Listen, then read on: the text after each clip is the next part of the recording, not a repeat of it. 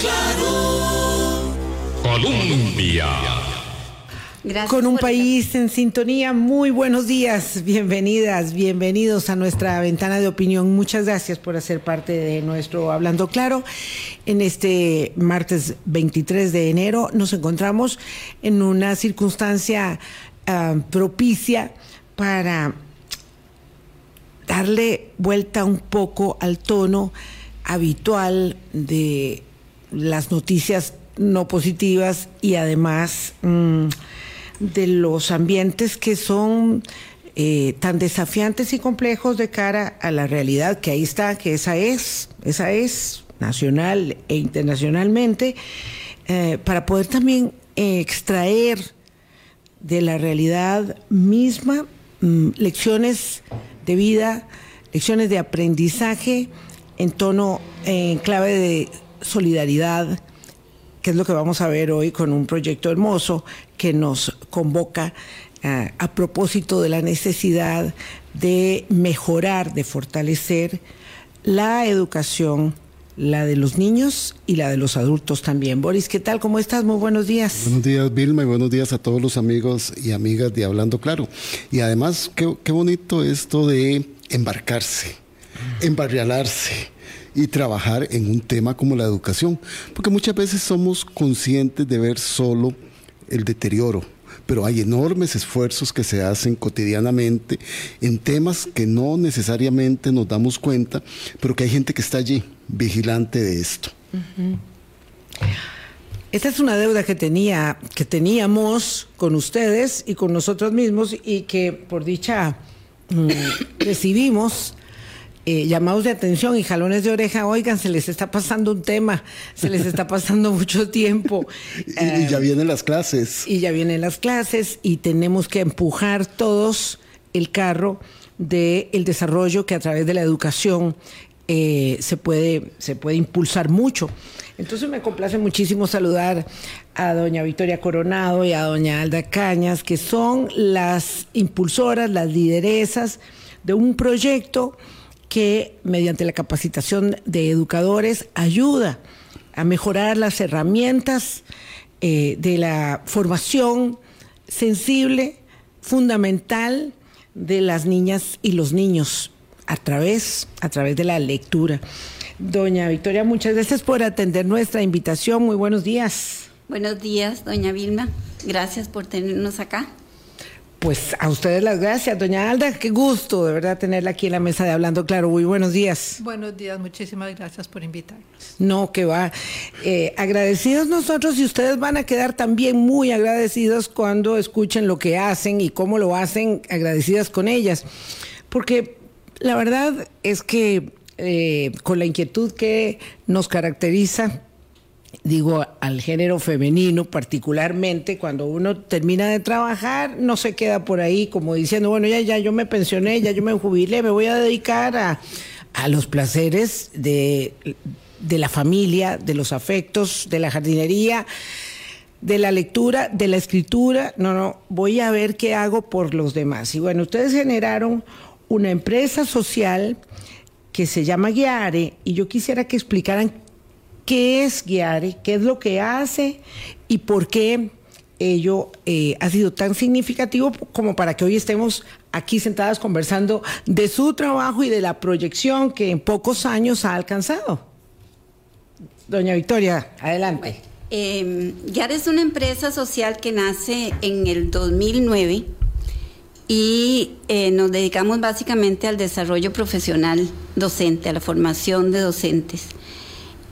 Ya a partir del 2014, que se nos une doña Alda Cañas, eh, nos enfocamos en el desarrollo profesional docente de, de preescolar.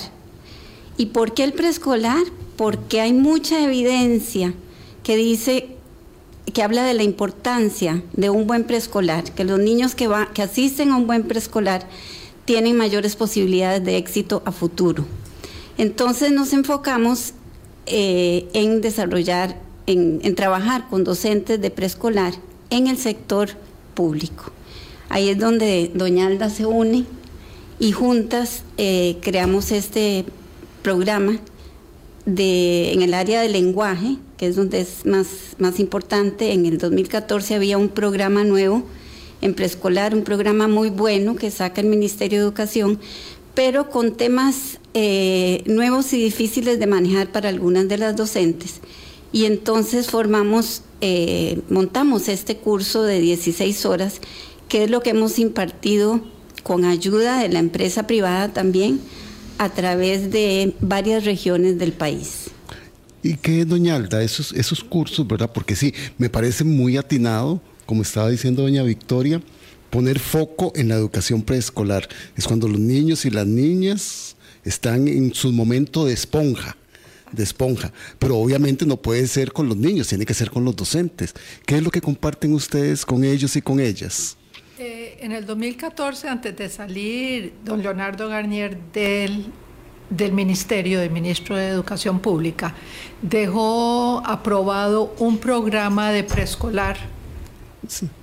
Si se acerca un más programa de, Pero un programa ustedes, de lenguaje para los niños de preescolar que cambiaba no solo el de lenguaje, hicieron un currículum completo, programa de estudios de, de lo- para, para preescolar, la primera infancia. Eh, era, era innovador, cambiaba los paradigmas que hasta ese momento existían. Y para los docentes que ya estaban en el aula era complicado implementarlo porque eran conceptos y investigaciones nuevas que ellas no habían visto ni en la universidad ni en su práctica docente. Nosotros cogimos el programa, lo desmenuzamos y lo es un programa excelente, pero muy teórico. Lo desmenuzamos, lo convertimos en algo práctico con mucha estrategia lúdica, con mucho enfoque de, de juego para que los niños y las docentes ambos pudieran disfrutar de este aprendizaje. Eh, fue entonces cuando el, Departamento de Primera Infancia nos, dio el aval del curso, pasamos dos años trabajando con ellos para que estuviera acorde y alineado con los, procesos que, que estaba proponiendo el programa y empezamos eh, con ayuda de Cruza, que en ese momento tenía interés en trabajar la zona de Limón por su pobreza. Eh, empezamos las capacitaciones en todo el Caribe y fue trabajo arduo de, un año con las facilitadoras que en ese momento trabajaban con nosotros. Impartimos talleres en siete regiones MEP. Cubrimos esas siete regiones MEP, incluyendo Limón, Talamanca, Zulá, eh, Guapiles, San Carlos, Upala, Turrialba. Turrialba, Guanacaste, estuvimos en Liberia, en Cañas. No sé si ya llegué a las siete, pero era la zona norte, la zona caribe y de paso Turrialba que se comunica por detrás con el Caribe, ¿verdad? Es más zona de allá. Eh, las docentes quedaron muy, muy satisfechas y nos empezaron a llegar reportes de que los niños sí estaban pudiendo aprender todos esos conceptos que necesitan para entrar a primer grado. Estaban llegando a primer grado con muchísimo más fundamentos de la parte, sobre todo de conciencia fenológica, que es la prelectura. Es el conocer el idioma y cómo se maneja y cómo, cómo funciona el idioma. Estaban empezando un primer grado ya casi leyendo. que es lo que debería ser, digamos, la tónica en el sistema educativo, es que los niños cuando lleguen a primer grado sepan leer, Sí, exacto. ¿verdad? Pero no es así. Entonces, me gustaría que pudieran, eh, desde la experiencia, eh, reflejar, reflejarnos cuál es el espejo que ustedes ven de la mm, educación pública rural hoy porque lo que estamos viendo en América Latina es un inmenso proceso de deterioro de la educación pública que tiene postrado, y eso, eso no es una opinión, ¿verdad? Desgraciadamente las, los reflejos de las pruebas PISA eh, están ahí, son muy contundentes. De hecho, siempre referimos que hay un- uno de los autores más significativos de esta área del mundo, que es Moisés Naim, siempre habla de la, de la educación como la gran estafa de América Latina, la gran estafa para con los habitantes de la América Latina. Entonces, de modo que esto es nada más que un baño de realidad para que ustedes nos puedan reflejar cómo es el espejo de la educación pública rural y cómo bregar en ese mar, ¿verdad?, tan complejo para poder eh, ayudar y paliar a través de una empresa social sin fines de lucro, con la experiencia de ustedes en la capacitación de los educadores para que puedan ayudar con mejores herramientas a los niños. Em, eh, hablando un poquito del preescolar, de acuerdo con el Ministerio de Educación Pública, ellos no pretenden que los niños estén leyendo al final de, de, preparatoria, que es de transición, que es el último año. Pero lo que hemos visto nosotros es que si se les dan estas bases que, que, les damos nosotros en el curso y que están en el programa, los niños están preparados para que cuando llegan a primer grado sí comiencen. De hecho, en esos primeros años eh, tenemos una, una maestra en Limón que nos manda videos a cada rato porque sus niños de transición empezaron a leer. No fue que ella se dedicó a enseñarles a leer, ellos aprendieron porque les estaban dando las bases. Entonces creo que eso es, es importante. ¿Y qué pasa en las zonas rurales? Hemos capacitado a, eh, docentes en las áreas rurales recientemente en Cartago y sí hay una diferencia importante en cuanto a, a los recursos que tienen las maestras en las, en las docentes, hablo en femenino porque casi todas son mujeres. Eh, las docentes de, la, de, zonas rurales comparado con las de las, de las zonas eh, de la GAM. Y em, uno de los problemas que, que, hay en educación aquí en este país últimamente, actualmente es que no están recibiendo capacitaciones. A nosotros nos cuesta mucho eh, dar estas capacitaciones a veces porque no, eh, no, no, tienen el tiempo, ¿verdad? Porque las docentes no deben faltar a clases para capacitarse. Y, y lo entiendo, lo entiendo. Los niños no deberían de, de, de faltar a clases por, por, porque la maestra está en algo, pero si es una capacitación que les va a servir, pues deberían de poder ausentarse, ¿verdad? Pero entonces sí hay una diferencia entre la zona rural y la zona eh, de la gran área metropolitana en el, en el sistema público, ¿verdad? Pero aún así siempre encuentran profesoras, maestras, perdón, maestras eh, primaria que están dispuestas a, a hacer capacitaciones fuera de las horas de curso lectivo. Yo diría que las docentes de preescolar por lo general son muy comprometidas, muy, muy dedicadas a sus niños y muy preocupadas por no entender cómo deben enseñar lo que viene en el programa. Cuando nosotros vamos, lo demuestran. Quedan muy agradecidas, entienden y a menudo nos dicen, ay, qué dicha, ya sé cómo hacerlo. Pero una señal de alerta de lo que está diciendo usted, doña Alda Cañas, es que ellas quieren enseñar, tienen la vocación para hacer eso y no saben cómo. Quiere decir qué es lo que está pasando con la formación, entonces, de las educadoras, de los educadores que van a brindar el servicio, pero no saben cómo hacerlo.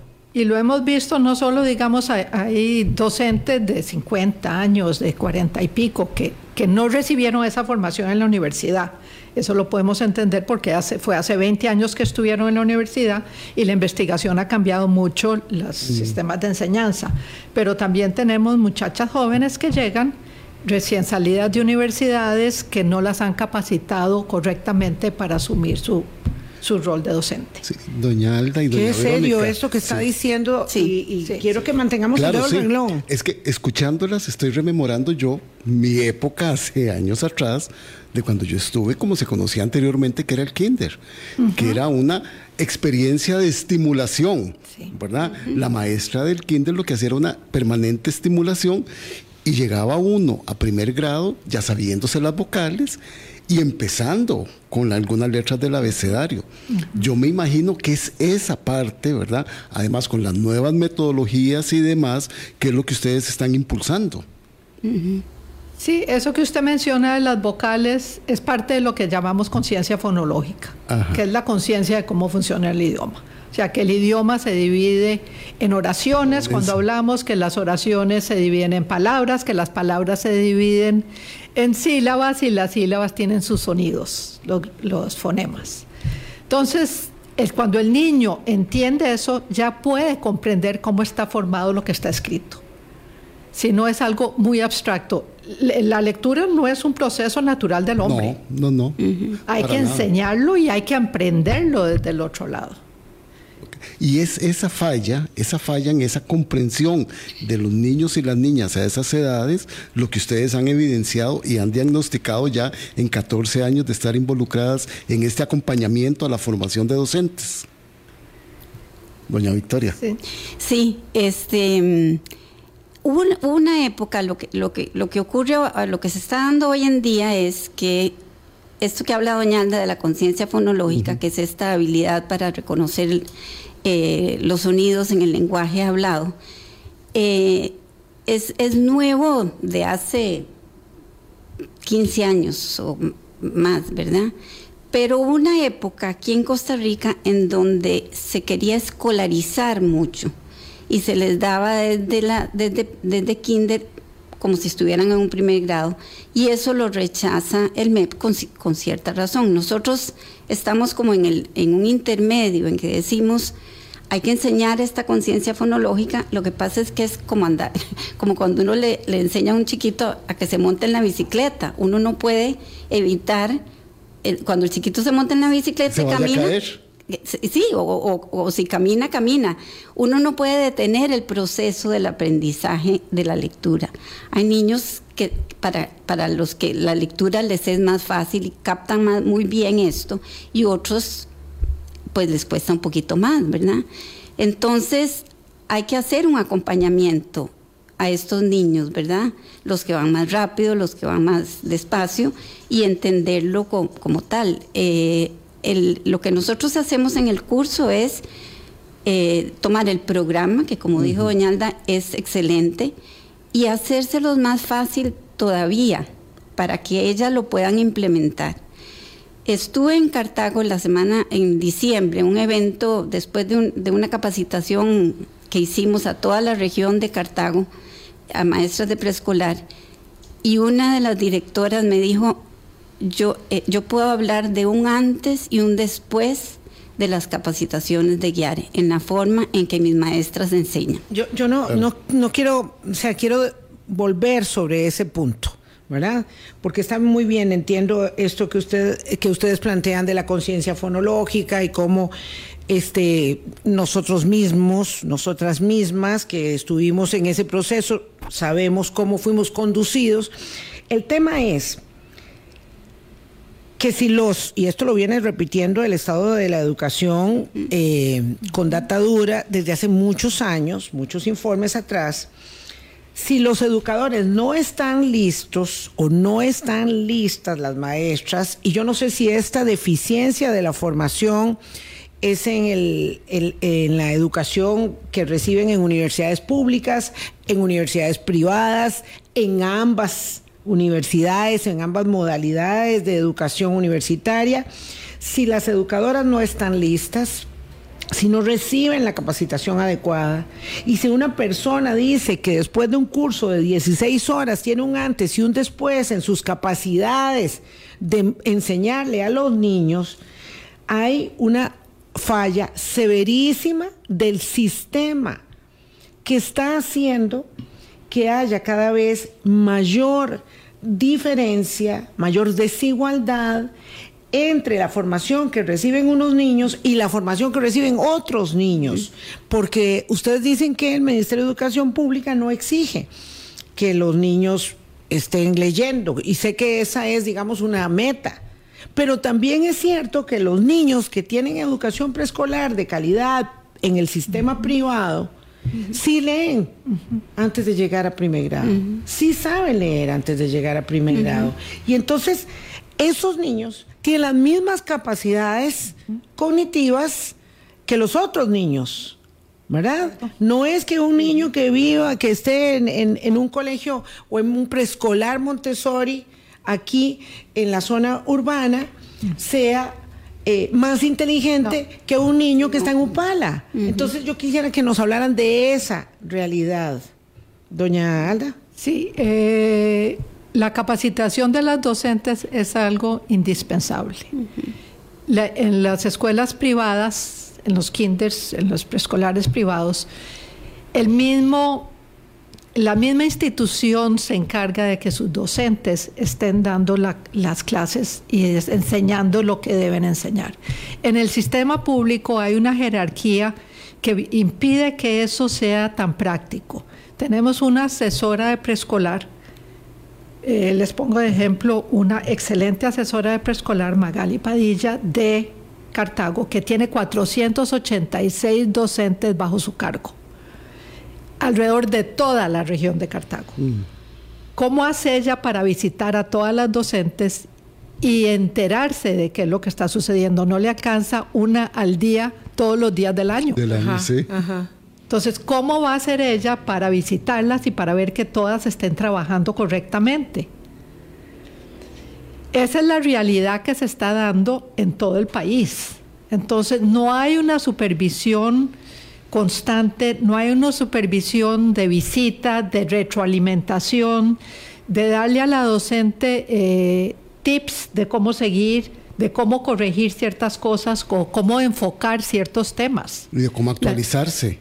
Las docentes, co- sí, de actualización, las docentes están muy solas en su proceso educativo, muy solas dentro del aula. Hay docentes, hay grupos de docentes dentro de escuelas más grandes que son dos o tres y se pueden apoyar entre ellas.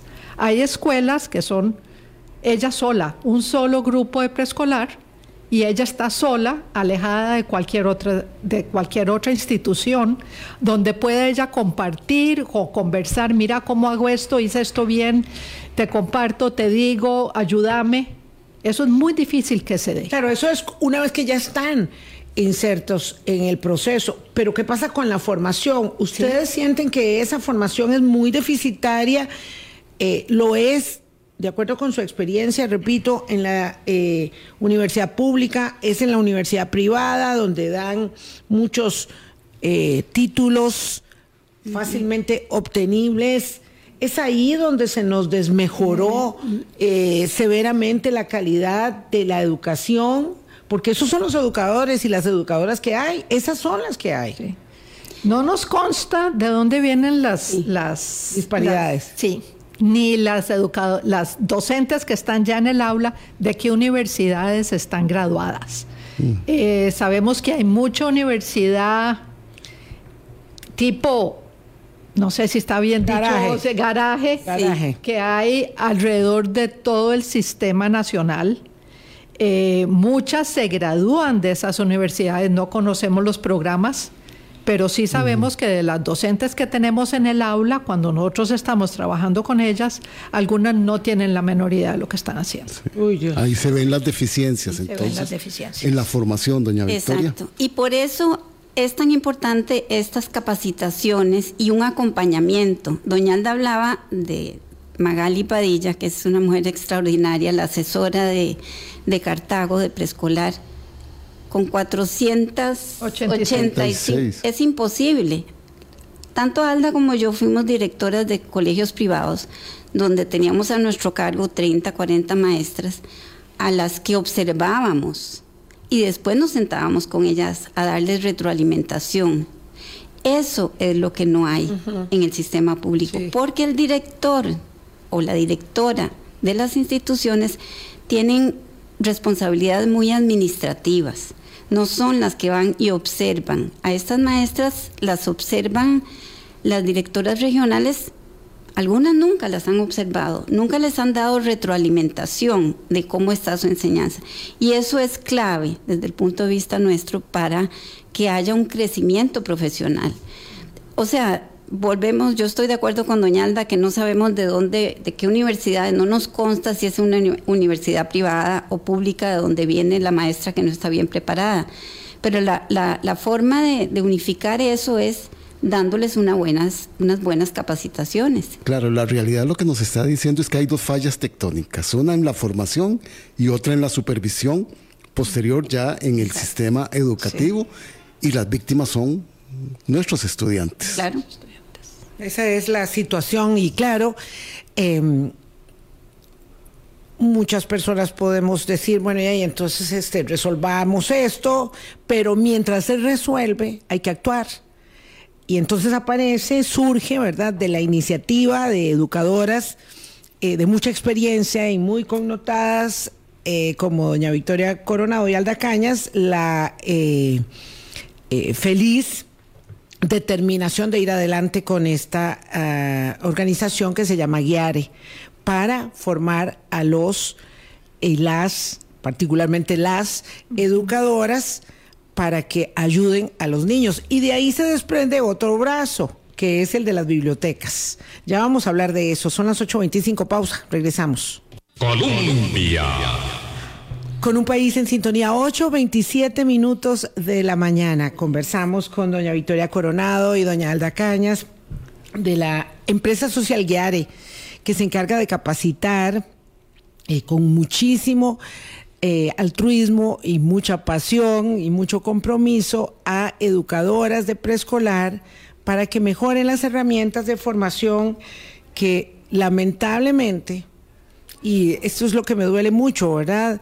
Frente a su empeño, que es un empeño, digamos, circunscrito a las capacidades que tiene Guiare, ¿verdad? Como una empresa social sin fines de lucro, eh, pues hay un océano de necesidades de capacitación para las eh, docentes de preescolar que tienen que formar a los niños, pero que no reciben una buena formación y que, como decía Boris, además de eso, tampoco tienen una supervisión adecuada para hacer la tarea. Entonces, ni la universidad, pública o privada, no vamos a especificar porque no tenemos la data para decirlo, pero, pero sabemos que mucho procede de la universidad privada, ni el Ministerio de Educación eh, tienen el músculo, la fortaleza para poder acompañar el proceso educativo de las formadoras, de las docentes, de los docentes,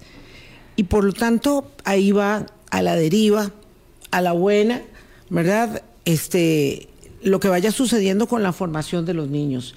Entonces, tal vez es muy importante poder explicar por qué no solo la conciencia fonética que ustedes decían, sino toda la instrumentación, toda la cajita de herramientas que se recibe en esos años resulta ser tan básica y determinante, particularmente diríamos en habilidades de lectoescritura, para todo lo demás que el proceso educativo debe eh, instruir y proporcionar a un ser humano para que se prepare para la vida, doña Alda. Eh, los niños que no reciben un buen preescolar se van a ver en desventaja el resto de sus días. Eh, sabemos también que aquellos niños de, de hogares sin recursos tienen un vocabulario muy, muy pobre, sobre todo en relación con los niños de hijos de profesionales. Es una, una disparidad abismal que solo va creciendo a cómo pasan los años. El vocabulario es un predictor de éxito a futuro en, la, en la educación primaria. Y estos niños de preescolar que entran sin haber tenido ese respaldo en la casa, van a llevar una desventaja a través de toda su escolaridad, aún en la secundaria. Y si además de eso no llevan las bases para una buena lectoescritura, para poder empezar a leer y, escribir, cuando llegan a primer grado empiezan con un proceso que podríamos ver que va a fracasar porque no están listos para enfrentar los retos que el sistema educativo les presenta. De hecho, tenemos los niños eh, de, cuarto grado que el Estado de la Educación en su último informe encontró que no están leyendo ni escribiendo y no tienen comprensión. ¿Por qué se da eso? Esos niños no recibieron un preescolar de calidad por la pandemia, por la pandemia y las huelgas tuvieron ahí cuatro años, tres años, cuatro años, en que las bases que tenían que recibir no, la, no se les dieron. Y ahora llegan a un cuarto grado, no tienen las bases necesarias para seguir adelante. ¿Y eso se puede corregir? ¿O es dramática Eh, la respuesta, doña Victoria? Pues nosotros tenemos la esperanza de que sí. De hecho, tenemos un, un proyectito por ahí donde queremos capacitar a, docentes de, de tercero y cuarto grado en el desarrollo de la conciencia fonológica y el desarrollo del lenguaje, que hemos hablado poco de eso, pero que también es muy importante. Eh, yo diría que para corregir eso tiene que haber como un programa de inter- una intervención en donde que cualquier docen- buen docente sabe cómo hacerse.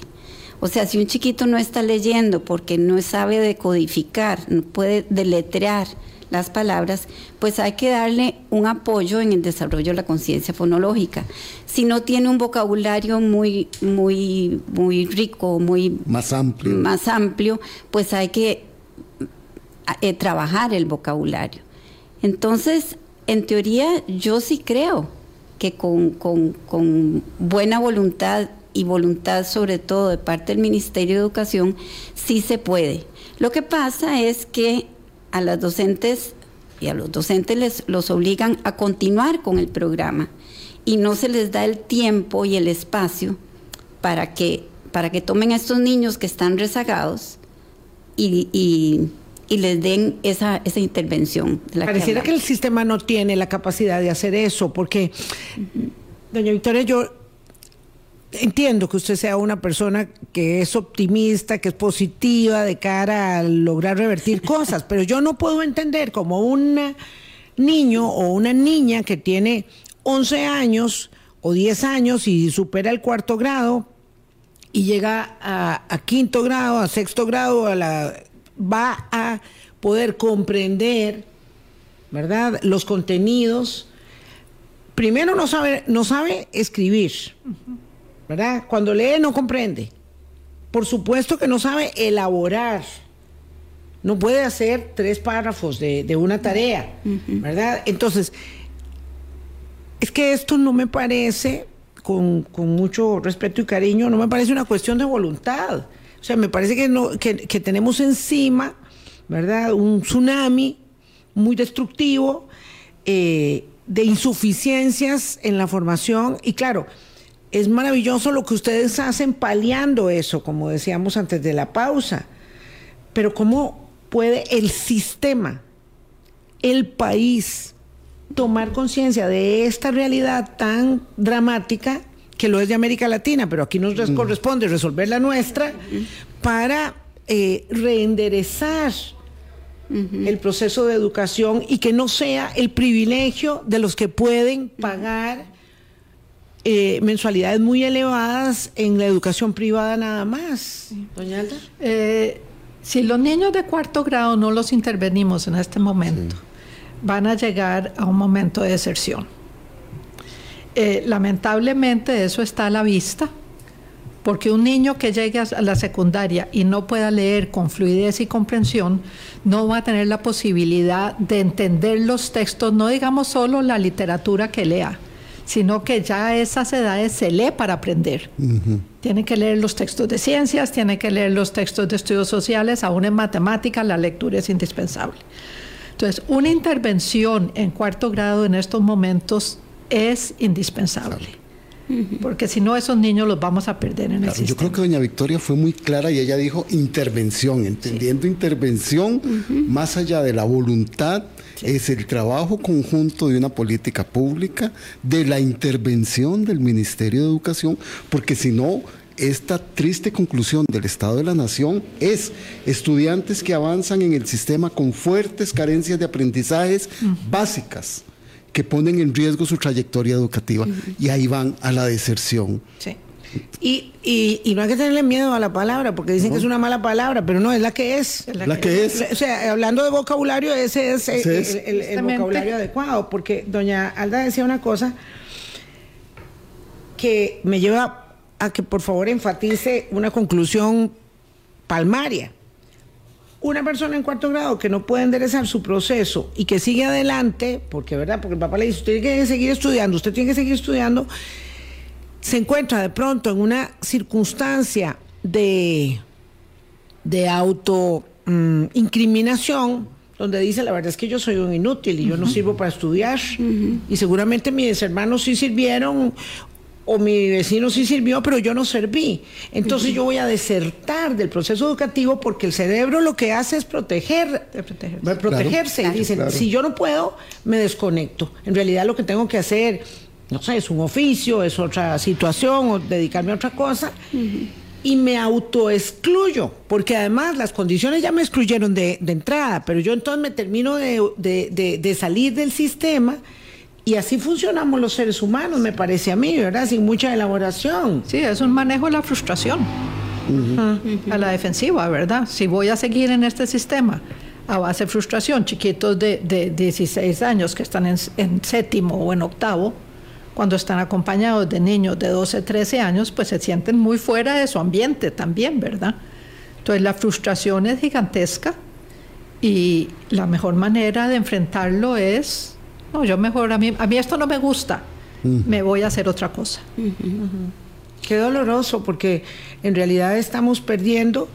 eh, y a mí, esto de siempre estar hablando del futuro y del futuro, no, es el presente. O sea, ¿cuál es el proyecto de vida presente de un niño que no tiene la inquietud de acercarse a un libro? Y si las cosas eran muy difíciles, además hay pantallas eh, invadiendo la vida de esas pequeñas personas y están enajenándolos, como a los adultos también nos enajenan las, las- las pantallas, ¿verdad?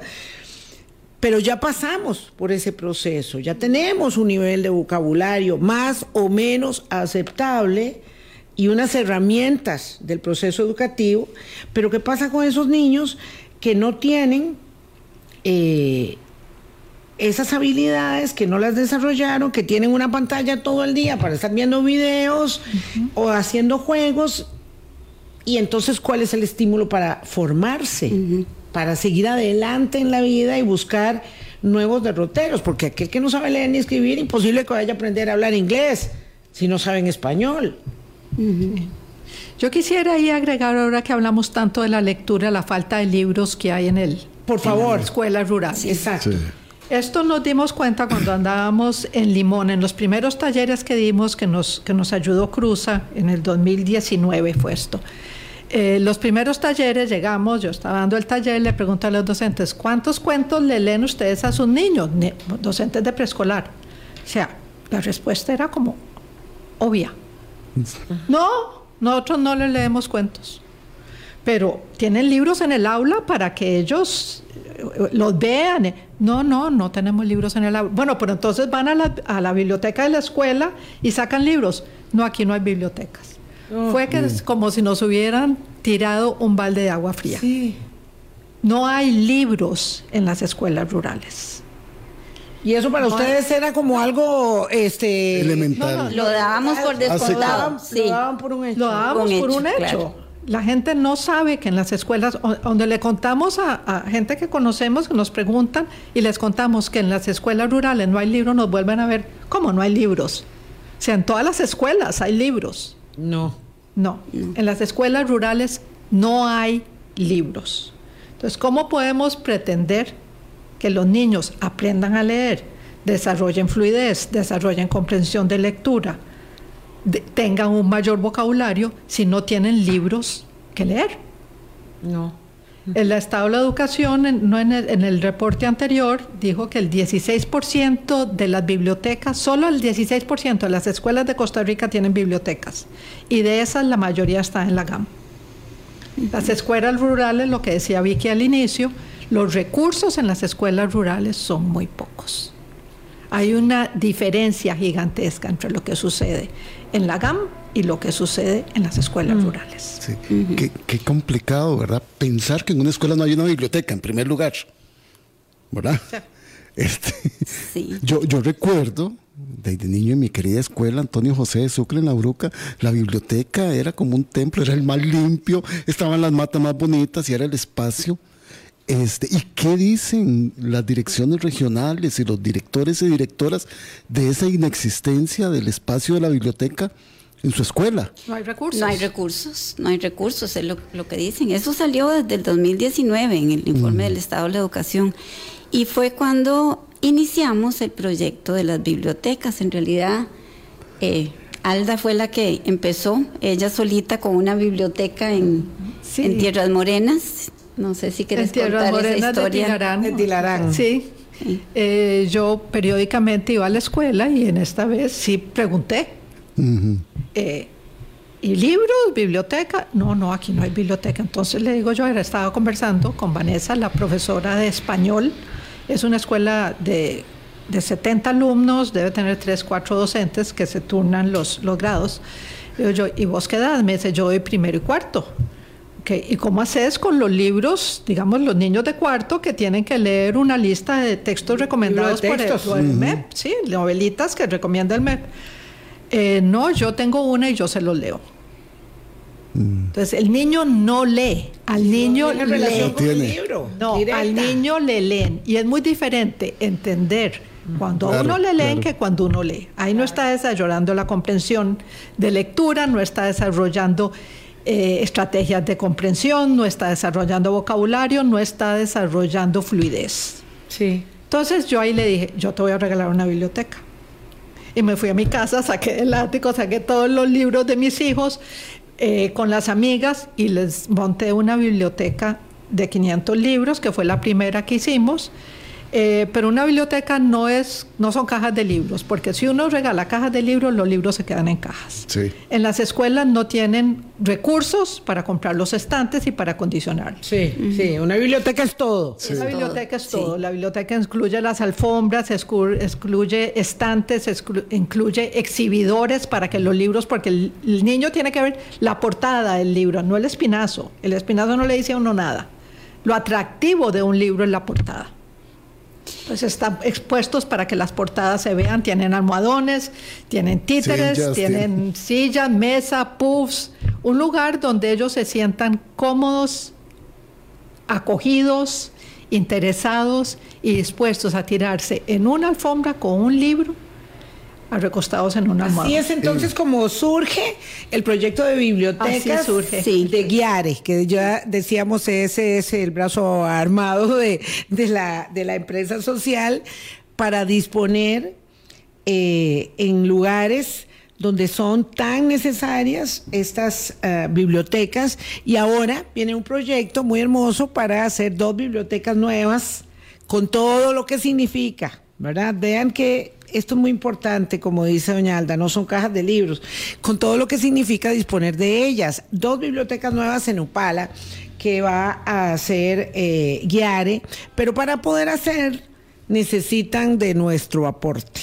Y la otra semana, de mañana en 8, hay una actividad muy eh, bonita que además está eh, auspiciada por esta maravillosa artista plástica costarricense, que es la señora Ingrid Rudelman, que va a regalar esculturas para que eh, sean obviamente vendidas en esta actividad y de ahí eh, recoger recursos. Pero bueno, no solamente comprando las esculturas se pueden recoger recursos. Vamos a la pausa y decimos cómo se hace partícipe de la actividad y cómo puede donar eh, a Guiare, a la asociación, dinero, ¿verdad? Para que se hagan más ah, bibliotecas eh, públicas bien dotadas. Ya venimos. Colombia. Donados. 8.46 minutos de la mañana, nos quedan 10 para terminar con doña Victoria Coronado y Alda Cañas de eh, Guiare, que además de encargarse de dar capacitación para formar educadoras de preescolar en el área eh, rural, particularmente eh, en, en áreas eh, rurales del norte, ahora vamos a ver dónde están enfocados, también están eh, montando bibliotecas. Y hasta el momento nos decía doña Alda en la pausa, han hecho 12 bibliotecas. Eh, y quieren hacer dos más en Upala. Entonces cuéntenos de esta actividad que tienen de mañana en 8 cómo podemos participar de no solamente de la actividad en la que la señora artista Ingrid Rudelman va a regalar esculturas para que sean vendidas en la eh, no es una subasta, sino es una actividad de recaudación de fondos. Eh, ¿Dónde, a qué hora y cómo podemos participar? Tal vez hablar un poquito de, las bibliotecas eh, de Upala. ¿Por qué en Upala? Upala es una región, una de las regiones más pobres del país y em, tenemos una magnífica relación con eh, la dirección regional porque incluso con, el, con el Ministerio de Educación para incluso hacer una donación de tiempo, de en este caso bibliotecas, necesitamos el aval, el permiso, y ellas están, eh, las personas en esa, en esa dirección regional nos han apoyado mucho. Nosotros ya capacitamos al 100% de las docentes en ese momento, 2019, de preescolar, y pensamos que entonces las bibliotecas iban a un terreno fértil, y eso lo hemos comprobado cada vez que vamos a instalar una biblioteca es una experiencia nueva donde nos damos cuenta de la pobreza que hay alrededor de cada escuela, de lo importante que es este lugar, que como decía Alda, no son cajas de libros, nosotros damos un espacio seguro, bonito, en donde los niños van, siempre cuando le instalamos después abrimos las puertas y entran los chiquillos y cogen los libros y, no hayan, y cogen uno y lo tiran y cogen otro y, es una emoción porque nunca han tenido un libro en sus manos, ¿verdad? Entonces es muy impresionante. Volviendo a la, a la actividad de, de, mm, cómo ayudar, nosotros tenemos una, eh, se llama Asociación Actualiza y tenemos el, número de cuenta y el SIMPE. Eh, para poder donar el día de, de, la actividad que es el 31 de enero en el taller de doña Ingrid Rudelman a las 7 de la noche, no solo se van a vender las esculturas, sino que vamos a tener como paquetes de libros. Mm. Tenemos dos editoriales que van a participar. Hay paquetes de libros que la gente puede comprar y entregarlos, y entregarlos ahí mismo. Qué bueno. y hacer donaciones. La dona Tengo una amiga que me dijo, yo no puedo ir, pero te hago una donación. De una vez se puede hacer. Las donaciones se pueden hacer todo el año. Todo el año. Todo el año todo el año se puede hacer. El teléfono es 88 27 99 27. Vean qué fácil. 88 27 99 27. Ahí se puede hacer eh, simple. Pueden escribir también a info arroba eduguiare, eduguiare, todo pegadito, ¿verdad? Punto com. Eh, si no pueden ir a la actividad, ¿verdad? Pero bueno, si pueden, si quieren, nos encantaría que fueran a la actividad. Es en... Eh, Escazú. En Escazú. Es un parqueo, ¿verdad? Que se llama San Rafael, que está ubicado entre la agencia de carros Mazda y la boutique Valesky. Ahí está, sobre la calle principal de San Rafael de Escazú. Entrando, entrando apenas. Después de los semáforos de la entrada, ahí lo van a encontrar. Ahí está la galería de Doña Ingrid. Y ahí va a ser la actividad el próximo miércoles a las 7 de la noche. Pero ya, repito, si no puede ir, si a esa hora se le complica mucho, entonces está el 8827-9927 o info.eduguiare.com. ¿Cuánto cuestan los paquetes, esos que están y que uno podría comprar y hacerle el depósito por siempre? Vamos a hacer, sí, paquetes de, ya les pedimos a las dos editoriales, eran de, de 50 mil, 75 mil y 100 mil colones. 50 mil, 75 mil y 100 mil colones. Usted puede digamos, si tiene los recursos, dice, bueno, yo voy a comprar un paquete de 100 mil colones, pero si no, pues usted manda 25 mil colones, manda 20 mil, manda lo que pueda, no hay problema. Y entre varios, pues se hace un paquete más. Ahora, la biblioteca, ¿qué costo tiene para ustedes instalar una biblioteca? Y eso no cuenta eh, las horas de trabajo que son la donación constante de este compromiso y de esta vocación con que ustedes eh, eh, se han volcado a, la tarea. ¿Cuánto cuesta la biblioteca? La biblioteca lleva mucho, lleva un camión que tiene que ir a Upala con un ebanista y un ayudante. Los muebles están diseñados específicamente para la biblioteca. El camión va lleno.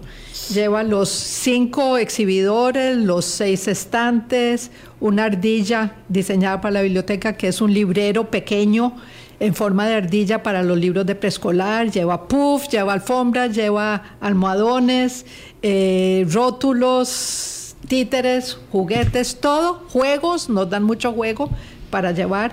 Ah, sí, qué maravilla. Para que los juegos de mesa también, juegos de mesa. Claro. Eh, sí queremos decir que los libros deben ser para niños de 4 a 12 años y recibimos todo tipo de libros leídos que usted tiene, que tiene en la casa que sus hijos, sobrinos o nietos ya no leen y que pueden ser disfrutados por muchísimos niños. Ah, ok. para entregar los libros, ¿dónde se entregan? Al mismo teléfono nos pueden llamar y nosotros nosotros ah. los, los podemos coordinar para recogerlos. Es Cualquier libro que tengan en la casa. Es bueno. Sí, sí es, importante que, que, que, no sean libros de texto, sino que son libros literatura infantil, de lectura, cuentos, exacto. novelitas, poesía. Hay un trabajo eh, previo muy, muy grande que tardamos varios meses, que es la clasificación de estos libros. Los libros hay que clasificarlos en eh, libros de preescolar, primer ciclo, segundo ciclo, de referencia, antología. Se les pone un, sticker de color, una tarjetita con el título del libro para como hacían antes que claro sí. así la, ficha, la, ficha claro cada biblioteca instalada dicen ustedes tienen que tener mil libros mil libros, mil libros. porque son son escuelas relativamente pequeñas de deben tener entre, 70, entre 80 y 100 estudiantes máximo, y porque debe haber, en una biblioteca debe haber por lo menos 10 libros por estudiante. Entonces, por eso entregamos bibliotecas de, de mil libros. Y el costo que me preguntaba Vilma es de, de, de este aspecto del, de la biblioteca, son alrededor de 4 millones de colones. Claro, imagínense entonces los 4 millones de colones para equipar adecuadamente la biblioteca y los libros, más los libros, ¿verdad? Pues muchísimas gracias por haber venido. Teníamos esta conversación pendiente. Eh, vamos a, recordarles en estos días y particularmente el miércoles, ¿verdad? Pero en estos días les vamos a estar recordando el teléfono y empujándoles, estimulándoles, apoyo, eh, eh, provocando, ojalá que se sumen a, este empeño por contribuir con la educación. Eh, es cierto que eh, hablamos de una circunstancia deficitaria, sabemos que no podemos resolver todos los problemas, pero tampoco podemos quedarnos de brazos cruzados y algo, mm. cada uno, cada una puede contribuir con un granito eh, al gran trabajo que están haciendo en Guiare eh, para poder mm, paliar las necesidades de la formación y de la, del aprendizaje, de la alegría que debe constituir aprender a leer y a escribir y entretenerse aprendiendo porque esa es otra cosa, que es que el proceso educativo se hizo pesado. Sí, tiene que ser más bonito. Doña Alda y Doña Victoria, muchísimas gracias y ahí les llegará, yo me apunto con un paquete. Ahí les llegará. Muchas gracias. No, me, parece una forma muy, muy bonita y muy fácil. Realmente uno no siempre tiene que estar señalando, tiene que estar actuando. Doña Elizabeth Odio, nuestra querida referente, manda muchos saludos. No, está apuntadísima ya. Dice que felicitaciones a doña Alda y a doña Victoria por el trabajo extraordinario que están haciendo en beneficio de la educación del país y otra insignia educadora que nos escribe que es doña María Eugenia Venegas. Un abrazo, eh, doña Maru, también. Eh, un tema que merece un programa mm, adicional es la formación de maestros y de eso vamos a hablar con la ex decana de la Facultad de Educación de la Universidad de Costa Rica, doña María Eugenia Venegas. Muchísimas gracias, pásenla muy bien, hasta mañana.